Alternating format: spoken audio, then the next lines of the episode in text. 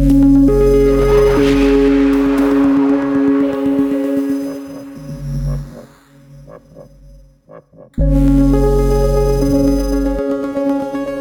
podcast týdeníku Respekt, zdraví vás Hana Řečicová.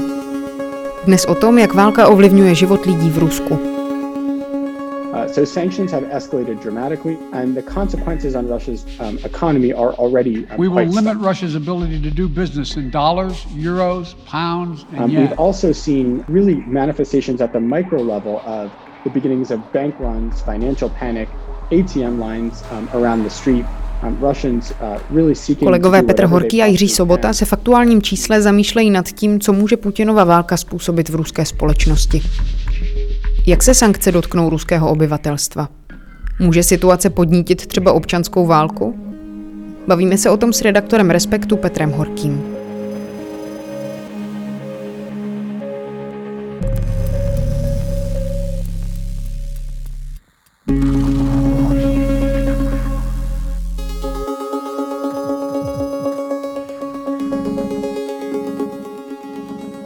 Ahoj Petře. Ahoj Janko.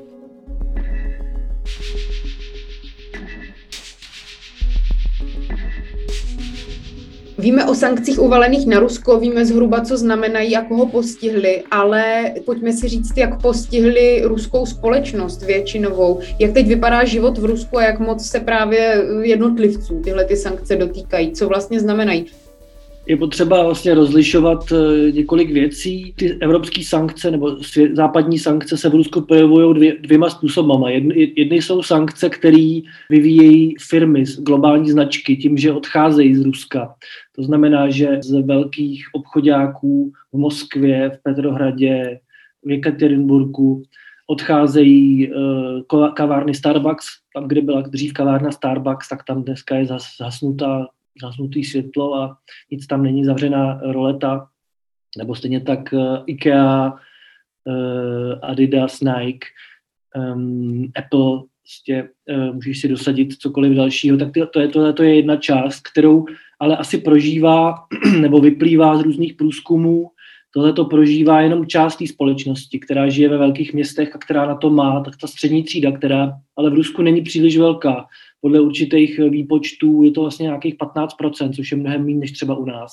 Takže to je vlastně jako úzká skupina lidí, byť je třeba víc viditelná, protože je aktivní na sociálních sítích a má větší přístup k novinářům a, a tak. A potom eh, je tady velká část lidí, kteří do těch obchodů stejně nikdy nechodili v Rusku, protože na to neměli. To Rusko je, vlastně není bohatá země. Spousta lidí vůbec tohle nepociťuje ale tyhle ty lidi zase třeba pocitují tu druhou část těch sankcí. Západ zmrazil vlastně finanční rezervy Rusku, což vedlo k velké inflaci, že vlastně rubl ztratil velkou část hodnoty, asi 20% to je, nebo to bylo víc, ale teď je to zhruba na 20%. A věci zdražují v obchodech, některý zdražují hodně. Často to ani nesouvisí s tím, že by těch věcí byl nedostatek, ale protože prostě je velká panika, tak třeba Rusové skupují cukr, což je jejich zvyk během všech krizí. Mi popisoval jeden člověk žijící v Moskvě, že takhle se prostě Rusové chovají. Když je nějaká krize, skupují cukr po hanku a proto teďka v těch obchodech třeba cukr není, nebo se o něj, o něj perou, nebo je napsáno na policích, eh, že si můžou vzít lidi jenom dva sáčky. Ačkoliv v cukru i pohance vlastně Rusko soběstačný, to znamená, že, ta, že to je umělý, nějaký umělý jako nedostatek působící, ale přesto tam je. Ale potom jsou tam další věci, jako třeba, že říkala mi jedna respondentka, že v Moskvě teďka je strašně těžký sehnat dámské vložky a další věci, nebo jsou hrozně drahý. A ta je věc, která se může uh, projevovat díl a být problematická, stejně jako různé léky a, a tak dále, no, protože to je vlastně součást těch sankcí, že, že se už ty vložky, pokud jsou západní výroby, nebudou do Ruska dovážet.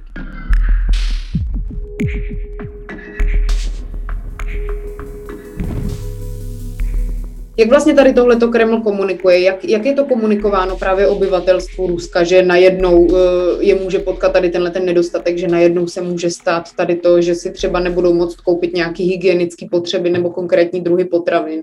Vlastně uh, o tomhle tom mluvil Vladimír Putin v jednom ze svých projevů, kdy řekl, že Západ uvalil na Rusko ekonomický blitzkrieg, který je z jeho pohledu nefér a nelegitimní a říkal, že oni se budou snažit uh, zvyšovat vlastně bránit tomu, těm, hlavně tomu nárůstu cen, tím, že budou dávat dávky důchodcům, státním zaměstnancům a e, vlastně lidem, kteří mají nižší platy a tím a tím se budou snažit to kompenzovat. Pokud jde o odchod značek, tak e, Putin se, a jeho režim se snaží říkat, že to je vlastně dobře, že Rusko se tím stane silnější a soběstačnější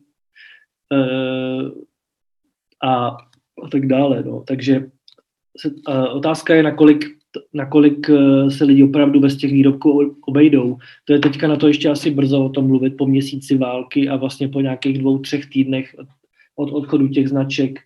Viděl jsem jeden průzkum, těžko říct, jestli se dá brát vážně, společnosti FOM, to je ruská státní agentura pro průzkumu veřejného mínění a v tom uvádělo 49% Rusů, že, e, že je odchod západních značek nijak nezasáhne, tak e, vidíme, jestli to bude pravda. Ale vlastně by to celkem odpovídalo tomu složení, složení té populace kdy opravdu velká část eh, těch lidí třeba ty výrobky ani nekupovala, nebyla na nich závislá. Má vlastně tu životní úroveň už teďka dost nízkou, nebo měla už před válkou. Určitě je na to vlastně ještě docela brzo to takhle říct, co to bude znamenat třeba za měsíc, za dva nebo za půl roku. Já jsem četla na serveru Voxpot, zveřejňoval Vojtěch Boháč, redaktor, dopis od eh, své kamarádky z Moskvy, která mu právě psala o tom, že tyhle ty sankce se za nějakých pár měsíců dotknou právě nejvíc úplně té eh, nižší třídy. Pokud ten rubl opravdu bude ztrácet tu hodnotu, tak ty lidi budou vlastně chudnout, budou mít méně peněz, za to, co dostanou od státu, si budou moct koupit méně věcí, eh, tak eh, to bude, to bude asi ta, to bude asi ten hlavní, ten hlavní způsob, jakým se jich, se jich můžou dotknout. Některé výrobky asi budou nedostupné, s tím řekl bych, že si možná Rusové poradí nebo je nahradí třeba vlastní výrobou, když to třeba nebude tak kvalitní, nebo začnou dovážet Číňani, což je otázka, jestli to udělají, nebo jiná země, ale řekl bych, že to schudnutí bude asi ten nejvýraznější projev. No, otázka je, o kolik to bude, jestli to bude o 20% nebo o víc. To asi teďka těžko, těžko předvídat. Jako těžko říct, komu, komu to budou vyčítat, že, že jsou chudší, že, že třeba si nemůžou koupit nějaké výrobky, že čekají díl na auto, protože třeba i ruská auta Lada mají asi 10% součástek ze západu, takže se třeba nebudou dát vyrábět, nebo velká část těch modelů, tak eh, když to budou vyčítat západu, asi spíš jo, než, než na Vladimíru Putinovi, vzhledem k tomu, že, jak píšeme v tom textu, většina populace tu válku schvaluje a Putina podporuje, což souvisí s tím, že prostě v Rusku neexistují nezávislý média, takže oni přejímají ten narrativ a vlastně ten, ten jeho ten názor vlády na to, co se děje na Ukrajině a kdo za to může a tak dále.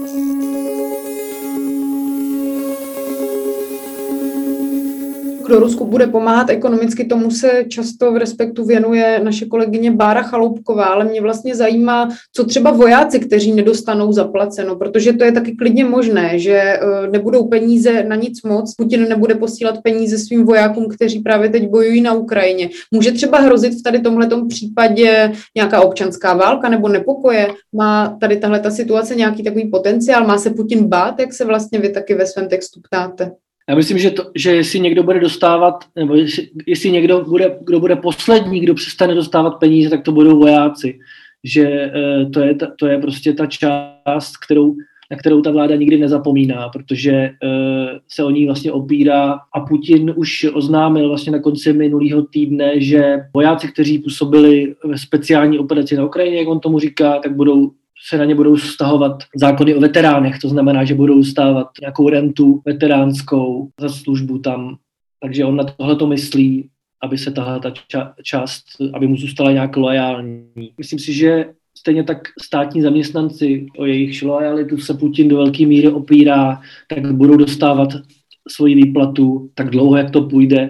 Řekl bych, že ono to půjde ještě docela dlouho, protože sice e, ten rubel nějak klesnul, značky západní odešly, ale uh, Rusko má pořád obrovský příjmy z prodeje ropy a plynu, včetně prodeje do Evropy, takže dokud tohle to bude fungovat, tak ten režim bude celkem fungovat a bude mít asi na výplaty státních zaměstnanců.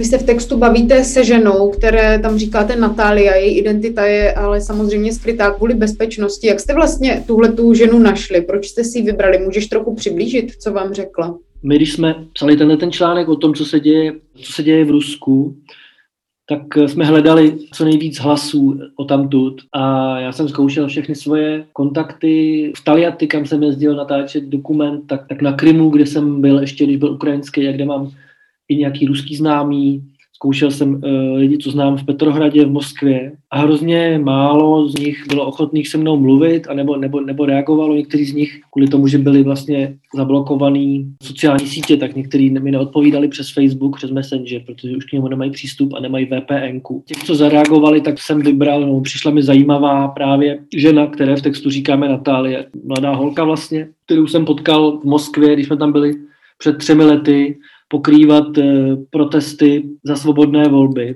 V létě 2019 byly velké demonstrace, kde byly desetitisíce lidí. Tuhle tu Natálii jsme tam vlastně potkali. Ona byla jeden ze studentů Moskevské vyšší ekonomické školy, což je taková celkem svobodomyslná univerzita, kam chodil taky Jegor Žukov, což byla jedna z tváří těch protestů, takový student, který uh, vlastně natáčel videa na YouTube, který sledovali miliony mladých Rusů kde říkal, že, že prostě demonstrovat za svobodu eh, je legitimní, i když je to zakázané dělat si demonstrace státem. A podobné takovýhle videa natáčel, oni ho pak zavřeli, byl s ním soud, myslím, že byl odsouzený na asi tři roky domácího vězení a byly mu zakázaný používání sociálních sítí a komunikace s novináři. A ona byla jeden z jeho spolužáků a tak jsme si nějak na sebe napojili a občas jsme si napsali, když se něco dělo v Rusku. A přišlo mi zajímavé taky to, že ona vlastně je 22 a 22 let přesně to doba, kdy vládne Vladimír Putin, tak eh, vlastně popsat perspektivu člověka, který nezažil nic jiného, než je vláda Vladimíra Putina, mi přišlo tak jako novinářsky jednoduše lákavé.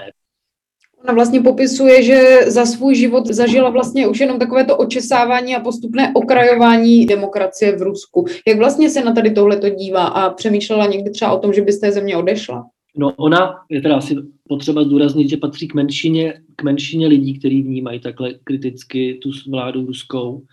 A je to taky tím, že ona patří k té střední třídě, která je v Rusku poměrně malá, koncentruje se ve městech. U ní je to daný to, ten postoj hodně tím, že její tatínek má ukrajinský kořeny, takže už když v roce 2014 Rusko anektovalo Krym a potom Donbass, rozpoutalo válku na Donbase, ona vlastně jí bylo 14, vnímala to jako nespravedlnost, protože byla zrovna na nějakém eh, výměném jazykovém pobytu v Americe a sledovala to s ukrajinskými tam eh, známými a nechápala, co se děje. A zároveň i skrze svoji maminku má zase kořeny v Gruzii a ještě si pamatuje jako dítě, když v roce 2008 líty ruský tanky do, do Gruzie, bomby dopadaly nad Tbilisi. Tak tohle všechno jí nějak poznamenalo a asi, asi, asi způsobilo, že, že vnímala ten režim od jak živa kriticky, ačkoliv její tatínek je státní zaměstnanec, vlastně voják a taky je kritický k tomu režimu. No, a vlastně bylo pro ní přirozený, že když potom šla studovat politologii, že, že chodila na demonstrace a říká, že teďka zatím emigrovat nehodlá, že kdyby měla děti, tak by třeba chtěla pro ně lepší budoucnost někde jinde, ale jelikož je mladá, bezdětná a vlastně napojená na nějaké lidi, kteří jsou aktivní, že chce se snažit něco změnit. Nechtěla o tom moc mluvit, protože je to tajné, ale říkala, naznačovala něco jako, že že by chtěla eh, pomáhat eh, s tím, aby se víc lidí dostalo k nezávislým informacím.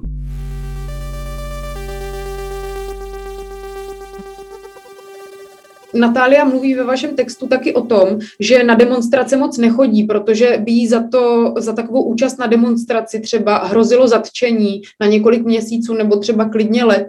A obecně často vidíme třeba na sociálních sítích, že někteří lidé si stěžují, že Rusové obecně málo demonstrují v ulicích. Myslíš si ale, že to třeba může být jenom zdánlivé, že stejně tam vzniká nějaká protirežimní aktivita, jenom zkrátka není tak viditelná, aby třeba lidi, kteří vykonávají, nezatkli a podobně? To je složitá otázka. Já bych řekl, že v Rusku nechodí protestovat tolik lidí, protože že ty lidi mají pocit, že to nemá smysl se nechat zavřít, aniž by to cokoliv způsobilo. Že oni vlastně vidí, že od roku 2012 kdy byly ty největší protesty na Balotném náměstí v Moskvě, tak to vždycky skončí tím, že ty lidi jsou zatčení, zaplatí pokutu, některý z nich končí ve vězení a ty lídři skončí na delší dobu ve vězení. Přičemž ty největší lídři, jako je Alexej Navalny, končí dlouhodobě ve vězení, případně e, dochází k nějakým pokusům o jejich odstranění. Ty svobody, těch svobod vlastně pořád ubývá, takže ty lidi jsou demotivovaní, maj, ty demonstranti mají pocit, že to k ničemu nevede, to protestování. A že by akorát tím vlastně skončili ve vězení nebo, nebo museli zaplatit velkou pokutu.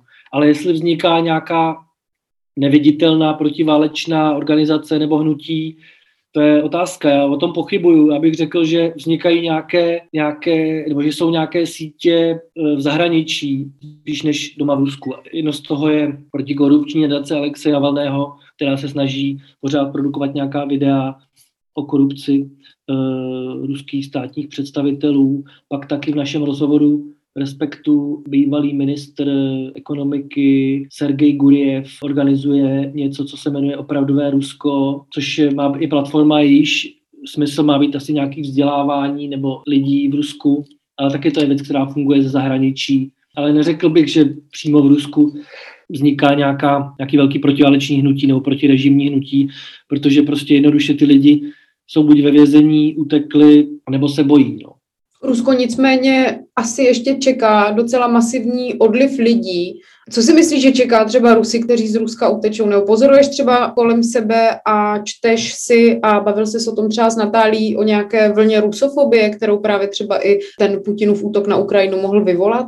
Natálie říkala, mi říkala o několika lidech, vlastně kamarádech, kteří utekli do Arménie nebo do Gruzie nebo do Turecka. Nemluvila o tom, že by, že by tam zažívala že zažívali rusofobii, ale ona sama říkala, že má strach, že, že tahle válka způsobí to, že lidi budou vnímat třeba na západě jako Rusku jako negativně, že, že, že, že prostě vznikne uh, nějaká kolektivní vina.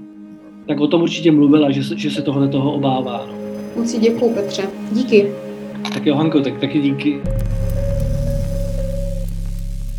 To byl redaktor Respektu Petr Horký. Na stancích a v trafikách už vás teď čeká aktuální číslo Respektu, ve kterém se dočtete třeba o tom, jak se dá přežít bez ruského plynu a najdete v něm taky profil české raperky Arlety nebo svědectví z Mariupolu reportérů z AP. Naslyšenou příště. Hana Řičicová.